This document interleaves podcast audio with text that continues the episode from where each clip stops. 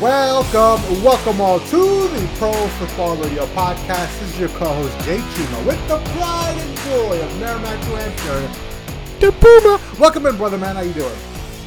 Doing good, man. You know, this like the thing I look forward to most during the week. You know, survive work, came home, talk to the wife, talk to the kid right quick. It's like, all right, gotta go upstairs, gotta lay this down with the captain of the ship, Jay Chima. But dude, I'm good. Oh, another wild week of football. You know, head injuries are the hot topic in the NFL, and certain quarterbacks' personal life is, you know, it's always been a hot topic in the NFL throughout the season, but now we seem to be going, you know, DEFCON 2 in this player's personal life. But, you know, I'm doing all right, man. How you doing? I'm good, man. I'm good. You know, just what is it? 1/4 of the NFL season. Well, 1/4-ish of the NFL season is almost over. We're at that quarter mark of the season where we understand who's the real players, who's going to be kind of, you know, not the best team. So it's good, man. You're getting into the season. I always say the first 3-4 weeks, it's just about you getting into the season, then you really know who the players are. And we're starting to get a good picture of what the NFL season is going to look like for the next, I would say, 13 weeks. So we'll get all to that. But before we get to any of that, I want to touch on this Tom Brady, Gisele Bündchen story that came out a couple days ago where apparently the marriage is on the rocks. I guess it's no shock to any of us. Right? It's no shock to any of us that they hired divorce lawyers. And it looks like the process of divorce is going to be happening for those guys. And to be real with you, like, I mean, what do we expect? I mean, at this point, we knew it was going to happen. And I knew it personally.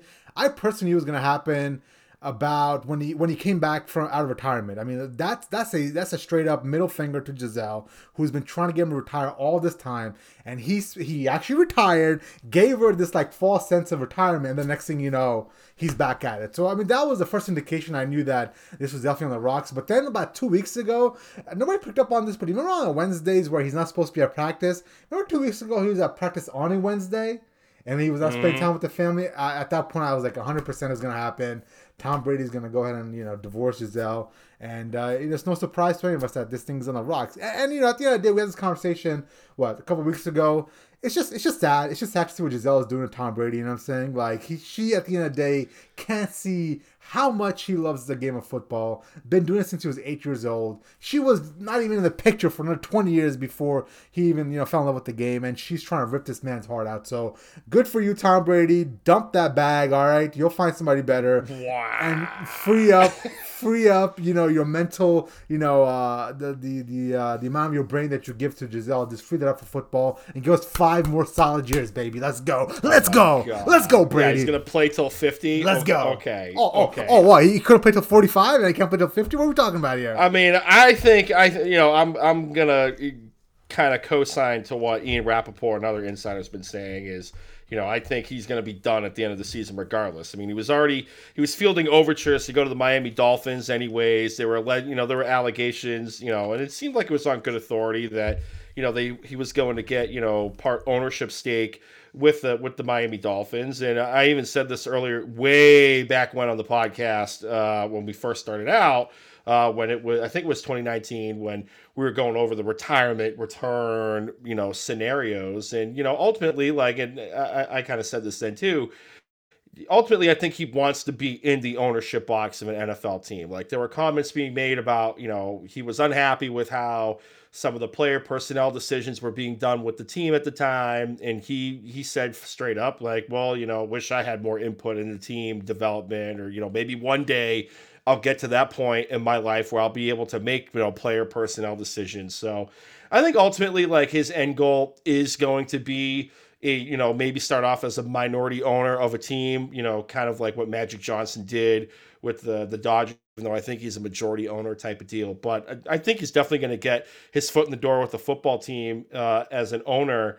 But, you know, we talked about this 2-3 weeks ago on the pod. I mean, yeah, sure, he wants to play till he's 45. He wants to play till he's 65, whatever. But, like, the fact of the matter is, and, you know, this is someone's personal life, so, you know, I'm not going to air the dirty laundry, but, you know, if you're married to someone and you say, all right, like, I'm going to do this by this time, that's it, I'm done, you know, whatever, and then you renege on that, you know, I don't care who the hell you are, like, there are going to be consequences for that, whether or not your significant other is pissed off enough to fly down to Costa Rica and not live with you anymore. Like that's part of life. Like if you renege on your word, there are consequences. So, you know, is it going to improve his play?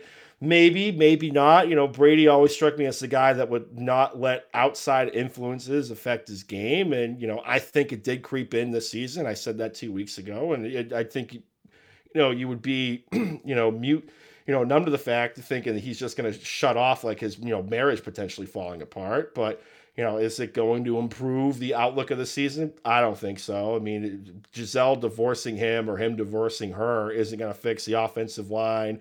Todd Bowles as a head coach and a defensive coordinator, you know, the players staying healthy. So it's just like another discussion in the road of Tom Brady this season.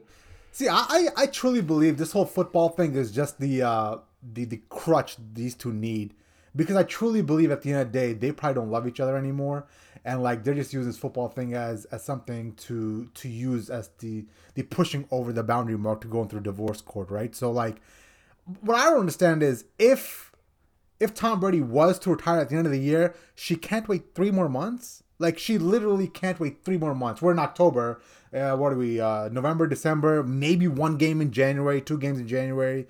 You can't wait 3 months. I truly believe these two just hate each other now, and she's just tired of his ass, and he's probably tired of her as well, and they're just ready to call it a day. No, I think, honestly, this has been a discussion more than just this season, and there's probably been contentious discussions over the last couple of years about it, and he finally, air quote, acquiesced to a point. Again, it comes back down to, you know, you tell your partner one thing and then 45 days later you renege on it. There are going to be consequences. Like if the roles were reversed, you know, maybe he's going to feel a certain type of way. Maybe he's not going to feel a certain type of way.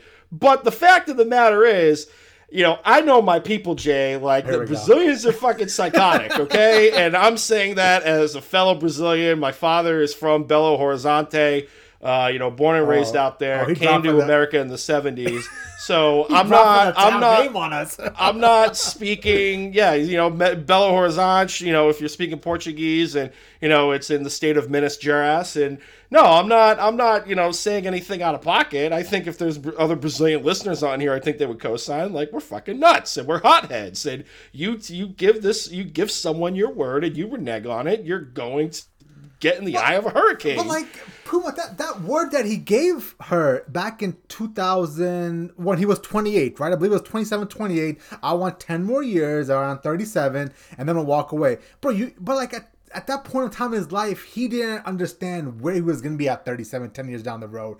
And like, what I'm saying is like, yes, I get it. Your word has some meaning, but like, you can't change your plans. Like, is that the gist that once you say something is basically set in stone and you can never change? Please, come on, man. Yeah, but Jay, there's a lot more deep down in this thing than just football. And here's the thing: he's 45, right? How old's Gisele?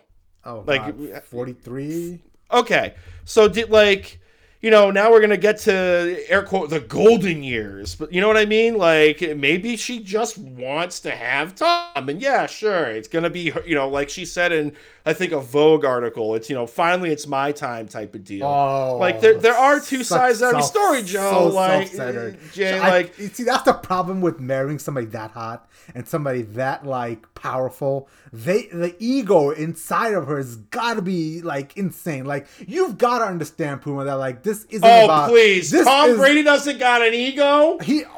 Tom Brady does not have an ego. He's the greatest American. He's the humblest guy of all time. God. Dude, pick 199, comes like, you know, walks in the door 5 o'clock in the morning, leaves after everybody else. He's the most humble guy. Oh, yeah, no ego. Come on, stop it. Humble. Listen, all right, let me ask you this.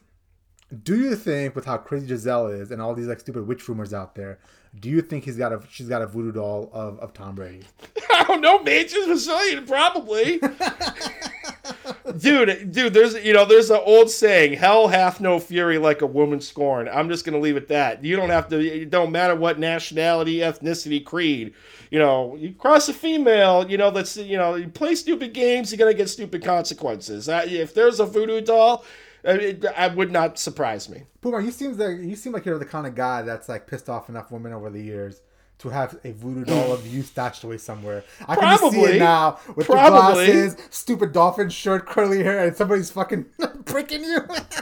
Probably. Would I be surprised if there's like a voodoo doll hanging around? Again, probably not. It might explain a few things. But you're sitting on the couch, you got a sharp pain in your liver. Oh, what was that? Yeah, why do I have a pain in my ribcage? Oh, you know, someone from New Hampshire. Oh, great. Oh, sick. Man. Oh, man. But listen, at the end of the day, Puma, that whole Brady-Gisele thing, like, I don't understand how he's going to divorce her and then quit football. You feel me? Like, I feel like that would be an even bigger slap in the face. Or maybe, you know... Oh, why not, Jay? You know, it'd be the ultimate, like, he came back just to prove Adam Schefter wrong. Why not, you know, retire to get ownership of the team, of a football team, after you divorced your wife just to, you know, spite her type of deal. Hey, look, hon, I actually retired. You couldn't wait, like, X amount of months. Yeah, guarantee it. Plus, he looks like he'd rather be... you know, driving the kids through the carpool lane at school right now anyways. All I'm saying is now he's got 100% of his mental capacity devoted to football, okay? Like, he's about to go into demon unlock God mode, okay? Like, we thought Brady was great before. Okay. You wait till he dumps the baggage of Gisele and he's mentally right. Bro, it's going to be like... That's going to fix the offensive line. It might. You never know. That's gonna fix Julio Jones. He played one game and he got a bone bruise on his knee. He finally played 3 weeks later. Scotty Miller. That we're getting juiced up on Scotty Miller. Hey, Rashad Perriman. Yeah, even what's his name? My boy, Cole Beasley. He was there a cup of coffee, 14 days, if that. And he comes out today and says he retired. And I thought this was kind of funny, a little bit interesting. In the statement released by the agent, it said he's ready to spend time, be with his family, and be a better father. And I'm like, wow, he was with the Tampa Bay Buccaneers. It's not a shot across anybody's bow. It's just like considering the situation that Cole Beasley went to and like the outside factors that may or may not be affecting Tom Brady's, you know, on-field performance. I thought that was an interesting sentence by Cole Beasley's agent today. Listen, all I'm saying is this is the last thing we'll do, we'll ask and debate before we move on. Remember a couple of weeks ago you said Tom Brady looks old, right? Remember? He does look old. He looks like he came out of camp. He looked old against the Kansas City Chiefs, Puma. He was 39 of 52, 75% completion percentage. Yeah, why were they 39 out of 52? 385 Jay, why were they 39 out of 52? 385 yards, why was he 39 out of 52? And he's in a 75 QBR. 7-point hole. He's in a 27-point hole. They went away from the run game. Want to play defense and Todd Bowles couldn't stop defense. Well, exactly. Yeah, exactly. That's what I'm saying. Like I said, my main point that day was it's not just Tom Brady who's old. Everything around him is shit. Like, he himself and that arm is fine. Yeah, but Jay, you can't tell me he does not look like he would. You're telling me he doesn't look. He looks happy in Tampa Bay? No. He looks like he's ready to come back next year. Different story. He looks old, dude. He looks like he lost like 50 freaking pounds. He came out of a camp. He got dinged up. I'm surprised he threw that much with the hit he got on his shoulder. Like, it is what it is. And Father Time's going to catch up no matter how much avocado ice cream you eat, how many linemen you get on the TB12 program, or some witch doctor voodoo magic with your boy Alex Guerrero. Like, it's going to happen. It's not an accident. He looks like he came out of, like, a gulag for coming off of an 11-day vacation. Like, it's a mix of missing time at training camp. He is getting old. Like, yeah, sure, he threw 53 times on Sunday because he had to, because the team was in that much of a hole. But is he going to throw 53 times throughout the rest of the season? I bet you he could. Okay. I bet you he could. All I'm saying is, at the end of the day, that team around him has gone to shit. He's still himself. Like, if you watch him throw the football, I see absolutely no slippage at all. No old arm, no falling off the cliff bullshit. Yeah, the rest of it around him is going to shit, and I'll agree with that. I mean, that I tell you what, Todd Bowles, we had this conversation before. I don't understand how he got another head coaching job. Like, there have been sneaky times over the past, like, 2 years where that defense has gone absolutely torched. Like, yeah, he'll go up and beat up against the Saints and beat up on the Falcons, but there's times where he just shits the bed and he cannot correct it. So, listen, all I'm saying, Puma, is I think the man can play 5 more years once he dumps Gisele. Let's go. 50, here we come. Let's go. Good luck. Godspeed. All right, let's move on to the 3-1 Miami Dolphins taking on the 2-2 New York Jets. The main storyline coming out of this game is the fact that Tua has already been ruled out with a concussion. So let me turn it over to you, bro. I know it's your team, you're the Dolphins. How do you feel about Teddy Bridgewater? How confident are you guys can go up there and beat the Jets? I mean, I think Teddy's going to be all right. I mean, we saw that he was serviceable in relief on Thursday Night Football against the Cincinnati Bengals. You know, he was pushing the ball down the field some. You know, there was a back-breaking interception. I mean, that team was still in it up until that point, but you know, that was miscommunication. He wasn't running with the ones a whole lot, and Gesicki ran the wrong route. Otherwise, I think if they're on the same page, Gesicki makes that, they move the chains. But also, if Tua didn't get hurt, I think the Dolphins win that game outright against the Cincinnati Bengals. And you know, I'm just happy the team's actually able to go up to MetLife in the Meadowlands, you know, because of everybody that you know got their PhDs on Thursday night from the Harvard School of Twitter medicine. You know, basically calling for malpractice and people going to jail, and you know, if Tua dies on the field, it's on that. It's like, okay, let's pump the brakes. But long story short, sticking with this game real quick, I think the Dolphins win this game. I don't quite understand how the line is at -3, in my opinion. I think this should be Dolphins -1. You know, no disrespect to Teddy, two gloves, Bridgewater, but you know, the Jets. They should have lost that game against the Steelers. That defense was getting picked apart in the end of the first half, and then the second half of football. Kenny Pickett was moving the ball effectively, but you know, Kenny Pickett being a rookie had 3 turnovers, and you know, Zach Wilson looked good. There were a couple of throws that made you scratch your head and wonder what are you doing. But I think the Dolphins win this game. It's at a 46 total. I feel like this has a chance of going over just because, yeah, the Dolphins front 7 are decent, but that secondary is not good. You know, Byron Jones is still on IR. They were potentially hoping to activate him off of IR today, and they have the 21-day window, but he's not progressing like they expected him to in his recovery. Xavier Howard, he left the Bengals game with a quad injury. He was going into that game dinged up anyways. And, you know, there's a couple of rookies in the secondary. So I think this has a chance of going over, but I think Teddy Two Gloves Bridgewater is going to do enough to keep the team in the game. And I think the Dolphins win. I have the Dolphins at -3. I'm not like the most entirely, you know, confident in that bet, but, you know, I have the Dolphins laying the 3 points right here. Yeah, man, I got the Jets winning, and I was impressed with Zach Wilson. I liked what I saw out of him. Yeah, at the end of the day, he had 2 interceptions, and for the most part, you know, that really kind of made his stat line look much worse than it really was. But I wanted to see how he would look, you know, game one, you know, of his second year. Obviously, he had the first 3 weeks off because of his knee injury, but I was impressed with what I saw out of him. I know last year he was very herky-jerky. He was very... unsure of his reads, of getting the ball out quickly. He would hold on to it too long. He was trying to run around and do that whole bullshit of trying to make a bigger play than what was there. I think what I saw out of the Pittsburgh game, and give it 1 sample size, I want to see how he performs this week against the Miami Dolphins. I was impressed with how quickly and efficiently he had the offense moving and how quickly the ball came out of his hand. So I liked what I saw to Zach Wilson. Hopefully he can grow off of that.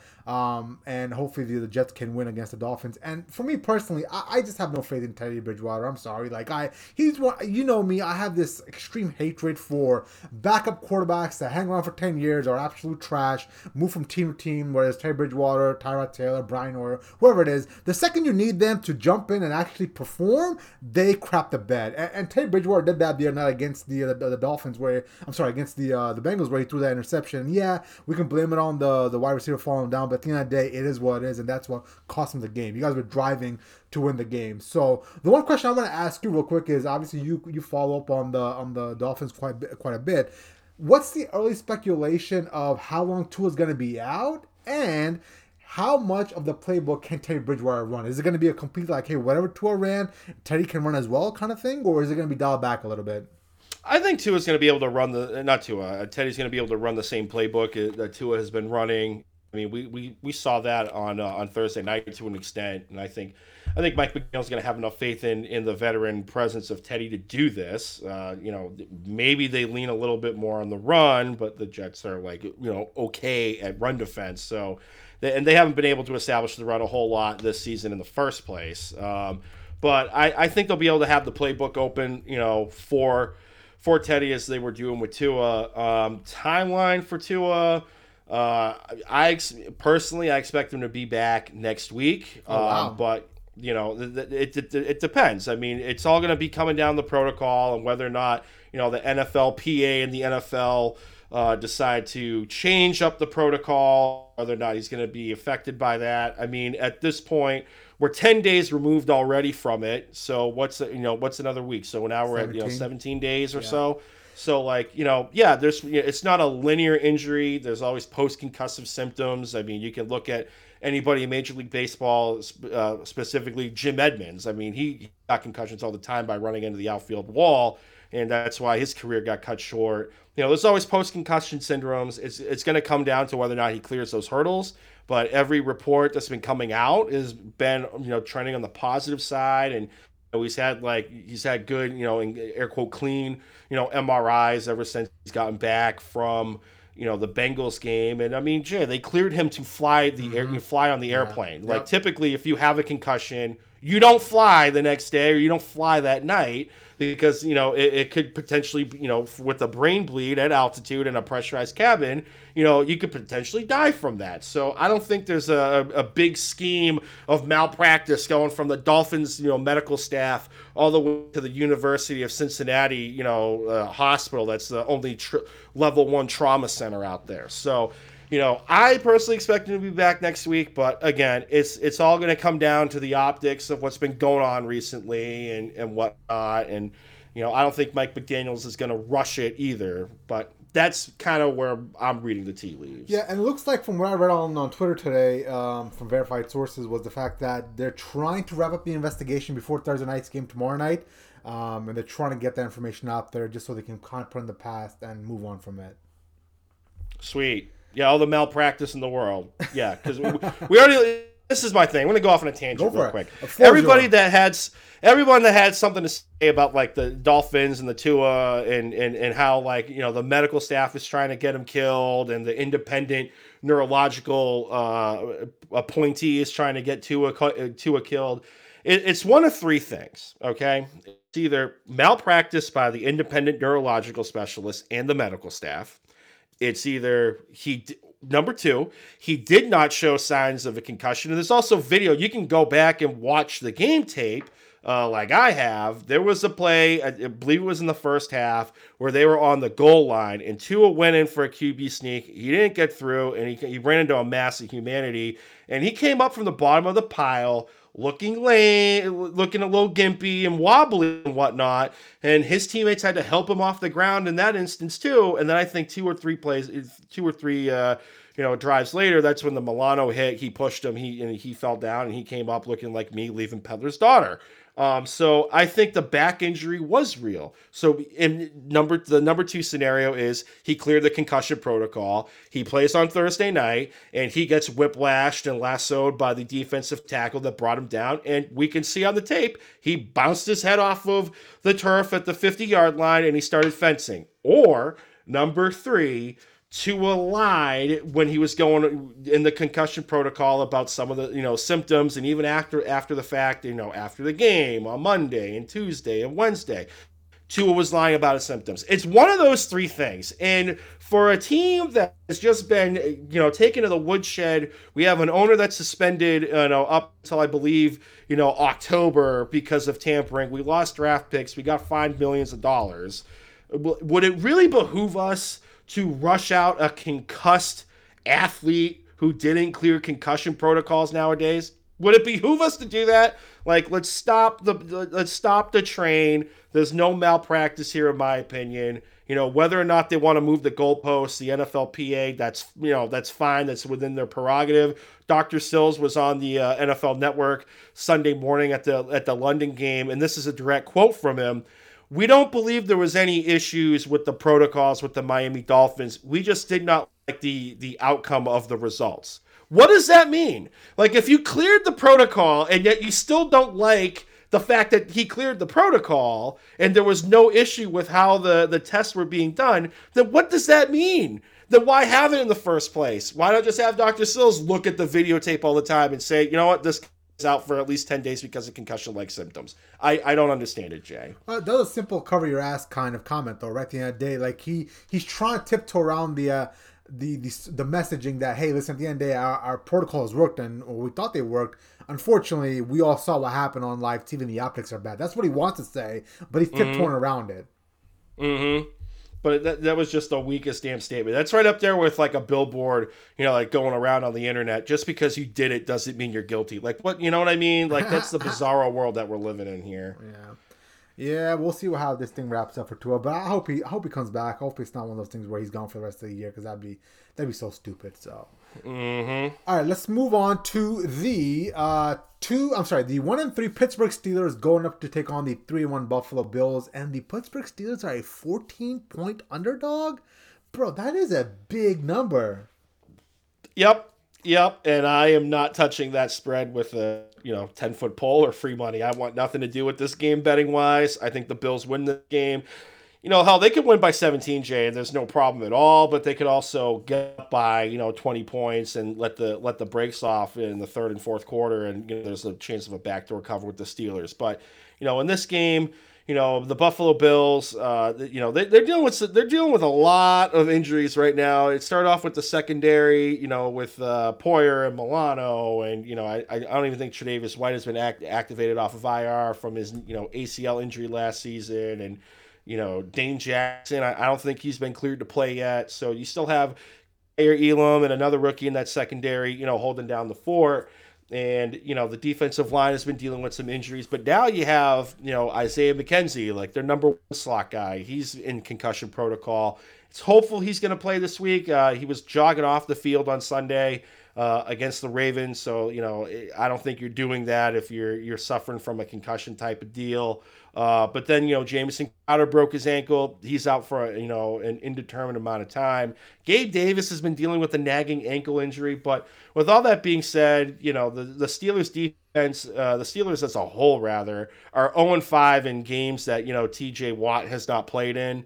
I know the Steelers got that spark from Kenny Pickett coming into the lineup the second half of that Jets game, but I think this defense of the Bills and Leslie Frazier are going to be able to take advantage of it. But there is a budding connection between Pickett and Pickens. So I think that, there is a puncher's, just always a puncher's chance any given Sunday, you know that saying, but I think in this case, I think the Bills win this game outright. It might go north of 46 here, but I'm not touching the point spread of 14. Yeah. And I think the Pittsburgh Steelers will definitely cover. I'm almost tempted to say they're going to outright win. Like, I got a weird feeling about this game just because, the Buffalo Bills are coming off of a massive, huge slugfest against the Baltimore Ravens and what could be a potential AFC championship game, right? They were down 20-3 against the Baltimore Ravens. It's raining. They were all the way back, win a close game. Great for them.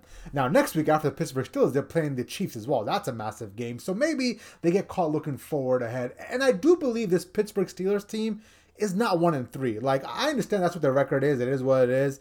But I think with Kenny Pickett having the first reps this week in practice, knowing he's a starter, I think we'll see a better performance out of him. Yeah, he threw 2 or 3 picks against the Jets, and his performance was a little shaky. He showed some guts. He ran for 2 touchdowns, so I did like some of the moxie he showed.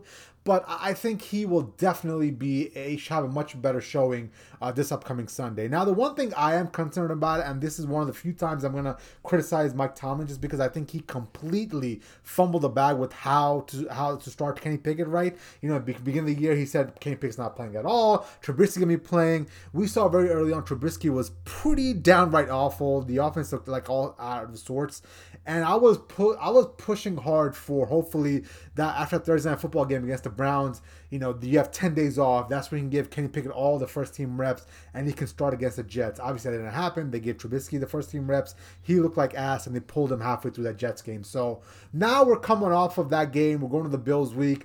I think it's looking at the schedule, we're going to find out very quickly what Kenny Pickett's made out of. And I think he'll be fine just because you've got the Bills upcoming, you've got the Saints, you've got the Miami Dolphins, who are still a formidable team. You got the Eagles, who are 4-0 right after that. You got the Saints defense, and then you got the Bengals right after that. So the next 6 games are very, very good teams, and we're going to find out very quickly just how good Kenny Pickett is. But I truly believe Mike Tomlin did this kid absolutely no favors with how badly he fumbled the whole situation with the starting quarterback. And I understand how he went turned around so quickly. Like, he was so definitive in his statement before the season started that there is no way Kenny Pickett's playing this year. I'm paraphrasing here, but it was a very definitive statement about how Trubisky played for the whole year and Kenny Pickett's not playing, and now 4 weeks in, he's starting Kenny Pickett. So I don't know, understand what happened there.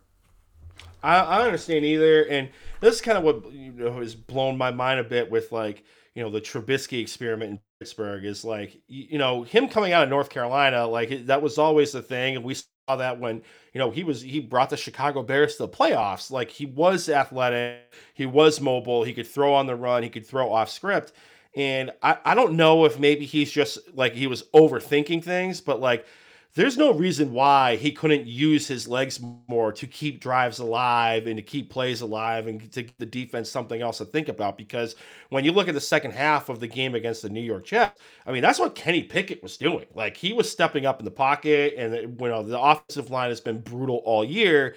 He was stepping up, he was moving the chains, he was making plays with his legs. He fell forward for 2 touchdowns in the red zone. He got popped big time by Williams on, I believe it was like it was a pass that would make it like 1st and goal to Freiermuth, and he just pops up and he's talking mad trash to Quinton Williams after he just popped him going through the A gap. You know, I don't know why, like, you know, Trubisky was not doing plays like that. You know, maybe he's just in his own head at this point in his career, but, you know, I think there is a chance that the Steelers cover this game, like, through the back door, but I want nothing to do with that. The Steelers team, I know we want to give, you know, all the credit in the world to Tomlin, and really Tomlin deserves a bunch of credit for what he's done with the Steelers throughout his career. But I mean, this is a bad team right now. The offensive line is a mess. Najee Harris can't really get it going. He's been behind this offensive line. Big disappointment.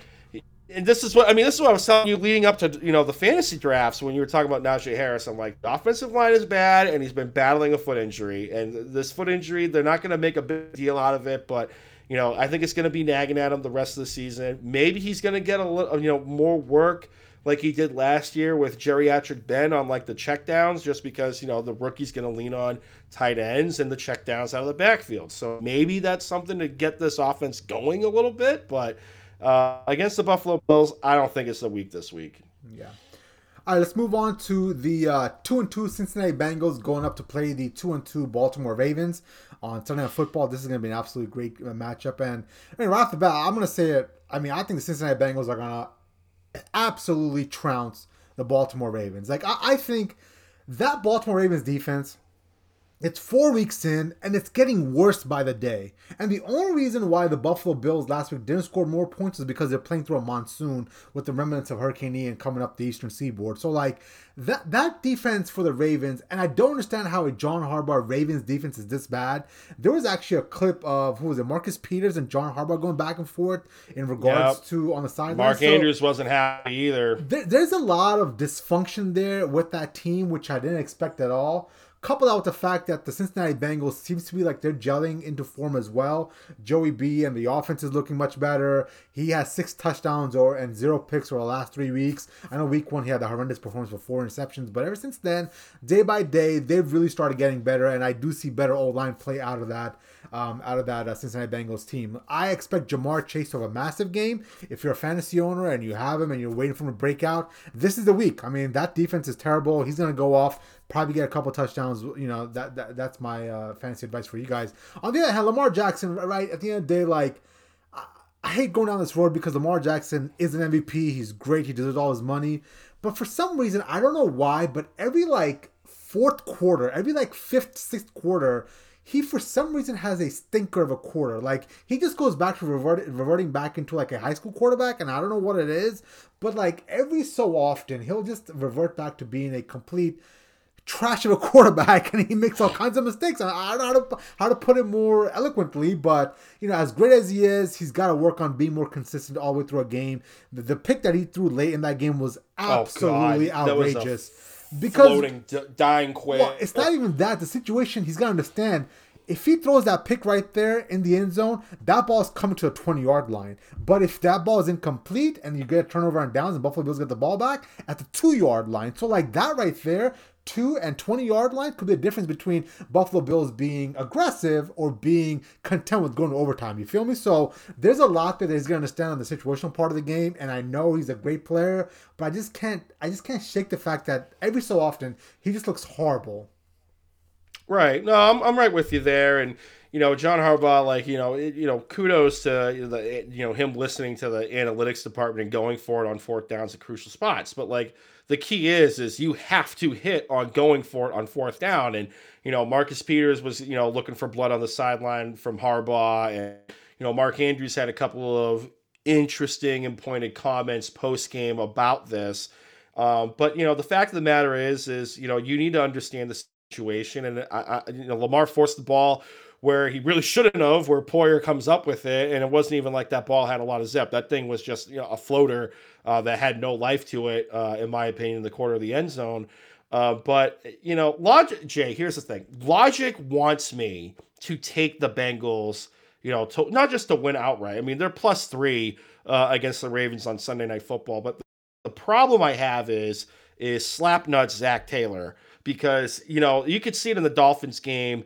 And I don't understand why he went away from this. He would pass the ball. You would get, chunk plays from Jamar Chase or Boyd or whoever. And then they would try to force feed the ball to Joe Mixon, and he would run into a brick wall. And it would just kill drives the whole time. That's why the Dolphins were in the game. I don't know why he wasn't taking advantage of, our depleted secondary on Thursday Night Football. And, on paper, the Ravens should be, the Ravens defense should be giving up, a 50 spot, and, the Bengals should just actually absolutely take them to the woodshed and drop 50 on them. But I have a hard time with slap nuts Taylor. I think this is going to be a close game. I am leaning towards Baltimore winning at home just because of my lack of confidence in the Zach Taylor play calling here. It was Madden on Thursday Night Football. Now it's going to be on prime time, and I'll go against the grain here. I'll go with the Ravens laying the 3 points. And the weather seems to be no issue at all. It's going to be 64, clear, sunny, beautiful night in Baltimore. So it's going to be one of those nights where you can air it out if you needed to, unlike that monsoon they played in. That was a horrible game. Both that game, that Eagles-Jaguars game, there's a couple of games on the Eastern Seaboard that really were affected by the weather and the remnants of Hurricane Ian coming up the coast. Yep. All right, let's move on to the final game that we're going to be previewing on, Monday Night Football? We've got the 1-3 Las Vegas Raiders coming off of a much-needed win against the Denver Broncos, taking on the 3-1 Kansas City Chiefs. Puma, who you got winning this game, man? As much as I love Waller, as much as I love the Raiders, the saying, fool me once, shame on me, fool me twice, shame on you type of deal. Maybe I got it inversed here. The Chiefs are a 7-point favorite. I kind of make this line a little bit more. The Raiders defense is not that great, despite what they did to Russell Wilson and Let's Die and the Broncos and whatnot. But we've seen it over the years. Maybe it'll change because Tyreek Hill isn't here, but I'm not going to fade the Raiders, fade the Chiefs at this point, right now at home against the Raiders. The Raiders have the back against the wall. They got to come out swinging, at this juncture of the game. But I mean, goddamn, man, Mahomes is a freaking magician back there, and we saw that on Sunday night against the Tampa Bay Buccaneers. But my problem with the Raiders, Jay, it's not even just from fantasy; it's just from a reality perspective. You just traded draft picks, and you signed Devontae Adams to this mega contract. You signed Darren Waller to this, mega contract that puts him in the upper echelon of tight end, the tight end market for, annual contract value and whatnot. Hunter Renfro's been out for the last 3 weeks with a concussion, and you're either trying to force feed the ball to Devontae Adams, or you're not going to Devontae Adams or Darren Waller red zone, and Mac Hollins becomes your number one wide receiver. It's the most maddening thing I've seen from the Raiders here. I don't know what else to say here. Give me the Chiefs laying the 7 points. They might win by 14 at home, and I would not be surprised at all. So give me the Kansas City Chiefs. Raiders fans that are going to be upset at Like, I'm sorry, but I can't back the Las Vegas Raiders right now. And I'm saying that as a guy that has the Raiders to win, that's holding a Raiders to win the AFC West, betting ticket. So I can't back them right now. Yeah, and I wish I was more analytical like you, Puma. I wish I didn't think with my heart because my head says pick the Chiefs, but I can't, man. I'm sorry. I hate the Chiefs so much. I can't stand Patrick Mahomes. Everything about him makes me cringe, man. His face, his stupid number, the way he talks. It's just like, oh, this curly hair, his wife, all of it. I just can't stand, man. And, like, it's getting to a point where, like, my hate for the Mannings, he's like starting to creep up in there with them as well. So with that being said, I'm taking the Raiders to win, baby. This is the only time I'm going to be like, all right, let's go Raiders. Autumn win. Here we come. Autumn win. Do you think there's hope? Do you think there's hope with Josh Jacobs getting resurgent? I think so. I mean, I loved what I saw out of that running attack and Josh Jacobs. I mean, he had 2 touchdowns, 144 yards. Adams had a 100-yard game. I think I'm starting to see a little bit of life on that offense. It's starting to gel. And let's be real. I think it was a little unrealistic for us to expect Derek Carr and the Raiders and Devontae Adams to pick up week 1 with the new offense. I mean, that offense he's learning was Brady's old offense. It's very complicated. It's very intricate. Every single route has like 6 different options off of it. So it will take some time to gel. It will take some time. And I think that's where Waller's problem might be coming in. Like, it's hard for some of these players to pick up that old offense. I know there was a bunch of issues with new players that would come into that Patriots offense. They just weren't picking it up, and that will lead to their bad play on the football field. So I think I'm seeing some light out of those guys. I think it's going to get better. I mean, this is a real test, if anything. And what I liked the most was Max Crosby. Obviously, Max Crosby had two sacks. But then Chandler Jones also put a bunch of pressure on Russell Wilson. Obviously, it didn't come out in the stats with sacks, but the pressures were there. He made him uncomfortable all night long, and I think Chandler Jones and Max Crosby are going to get after Patrick Mahomes. So don't be shocked. Don't be shocked if somehow the Raiders win in Kansas City, and then they start circling the stadium with the bus again. If they win, I will be ecstatic and over the moon. Mm-hmm. But I got to see it. I gotta see it. You win in Arrowhead again.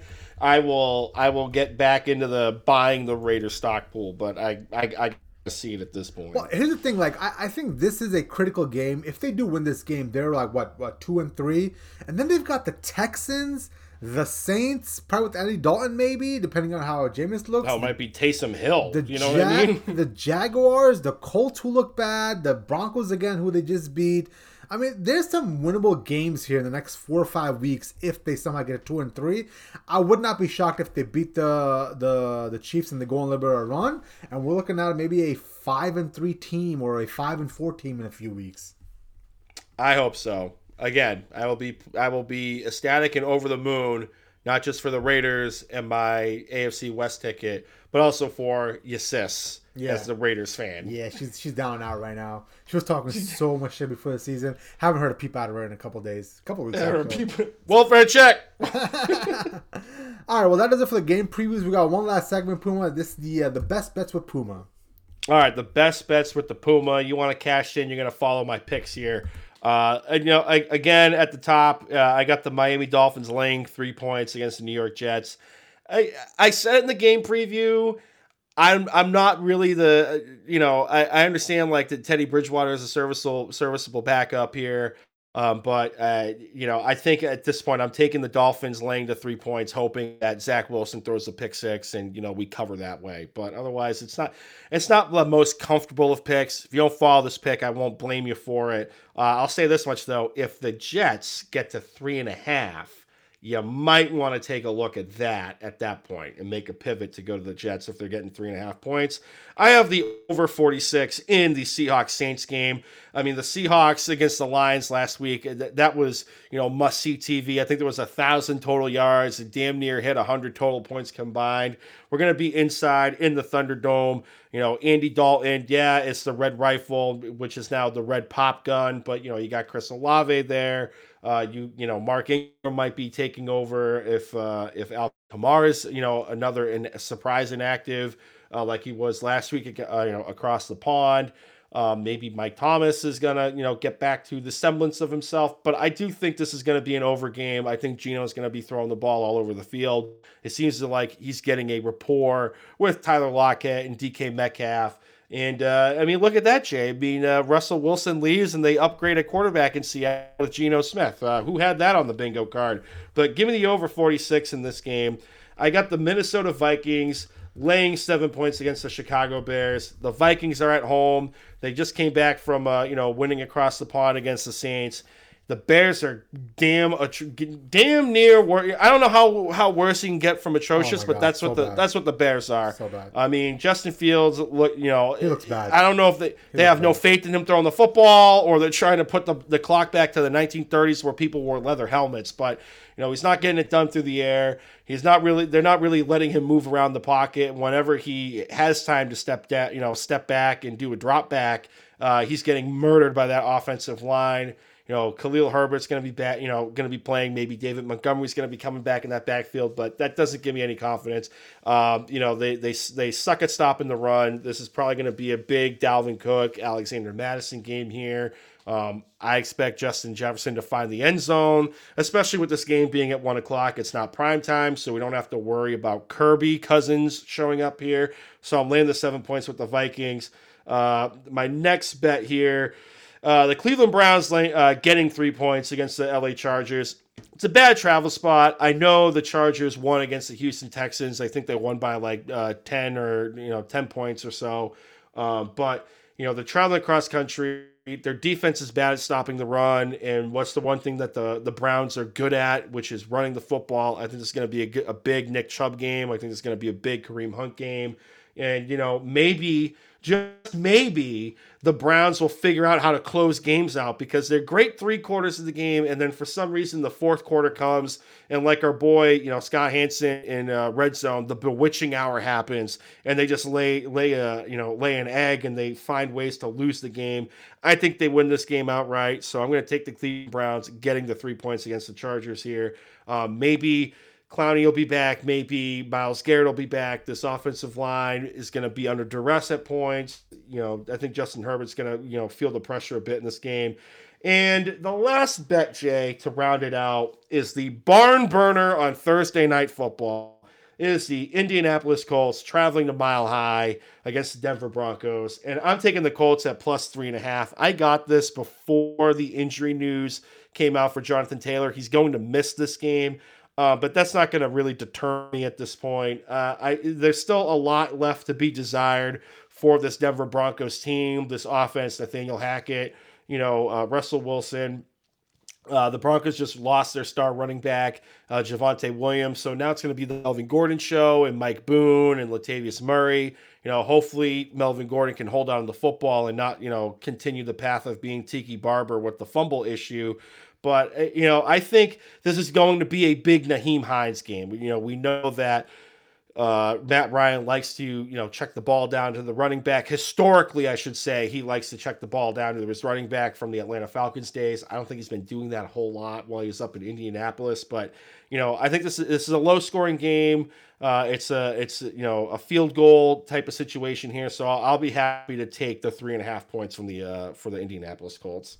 Yeah, two things on that game. And I'm actually looking forward to watching this game just because, like I said, I'm about half a quarter away or maybe a quarter away from saying Russell Wilson's cashed. Because, I haven't seen anything out of him besides maybe, three drives where I'm like, oh, okay, well, there's the old Russell Wilson in the first 4 weeks that make me hopeful that he's going to return to form.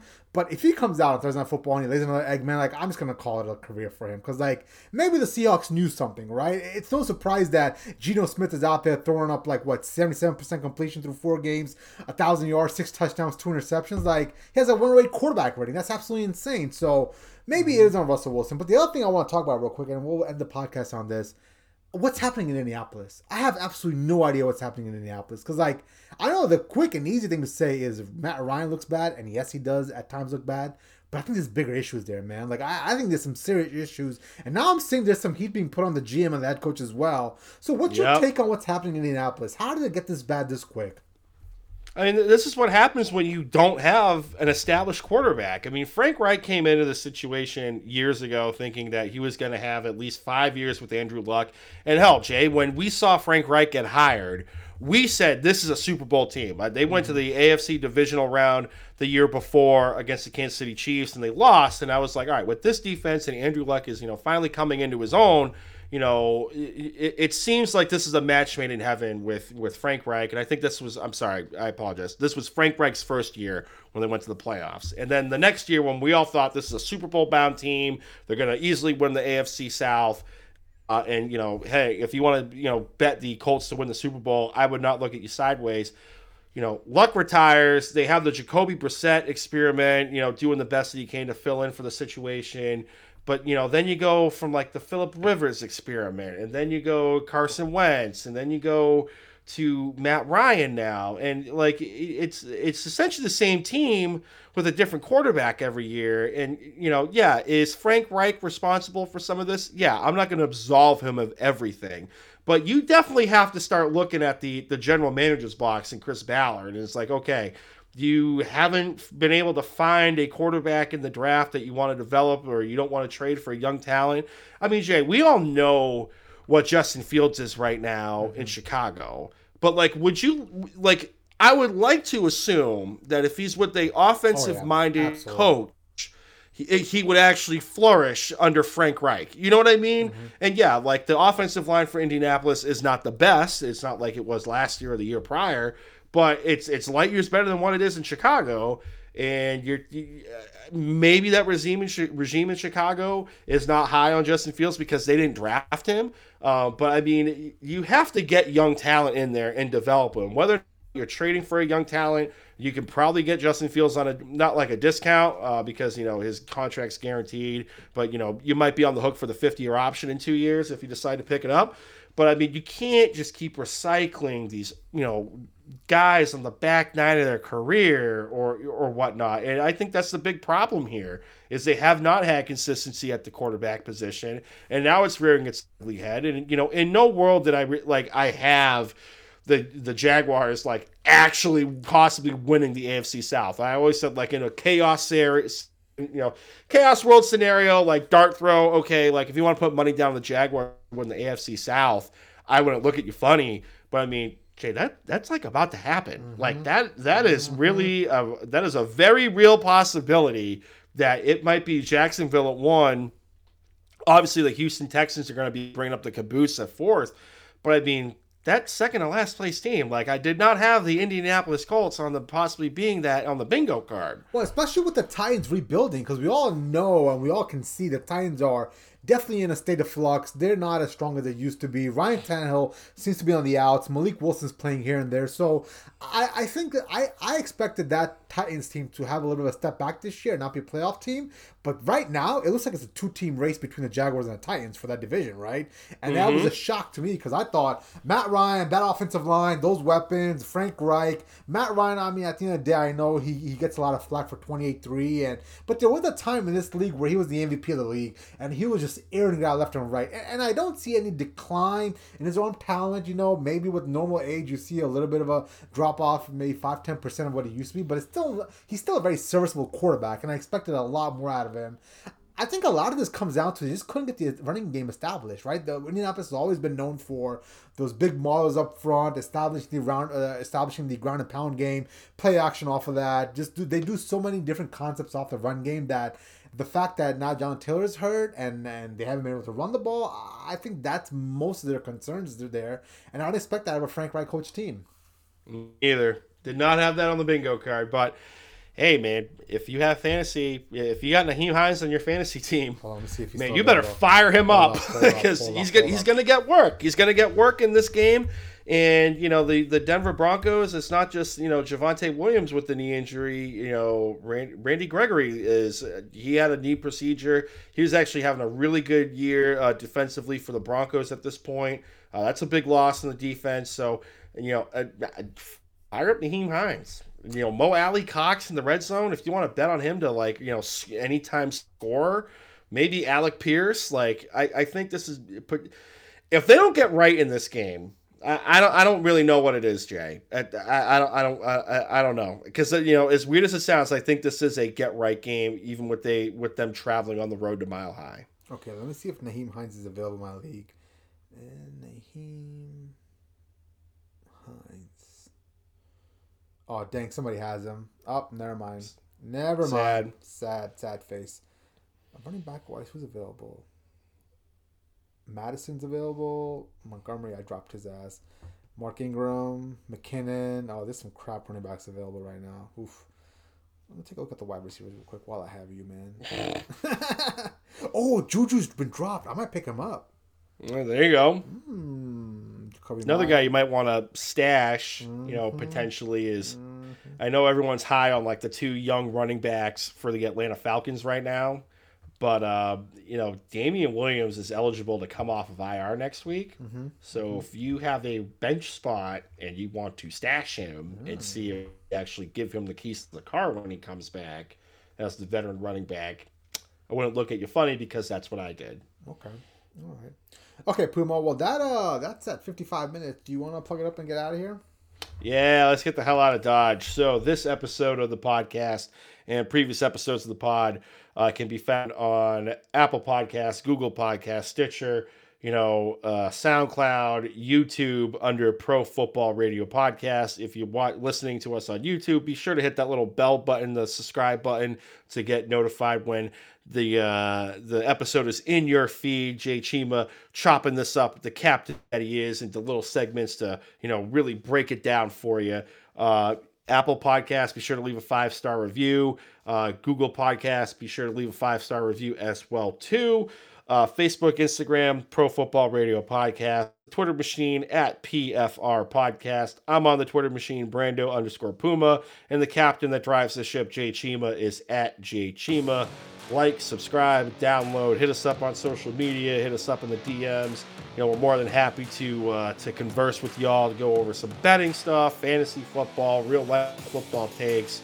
Have at it. You want to hear me go toe-to-toe against the Twitter doctors, by all means, find me in my DMs at Brando_Puma. All right. Well, thank you guys so much for tuning in. We will see you guys next week. Via con Dio.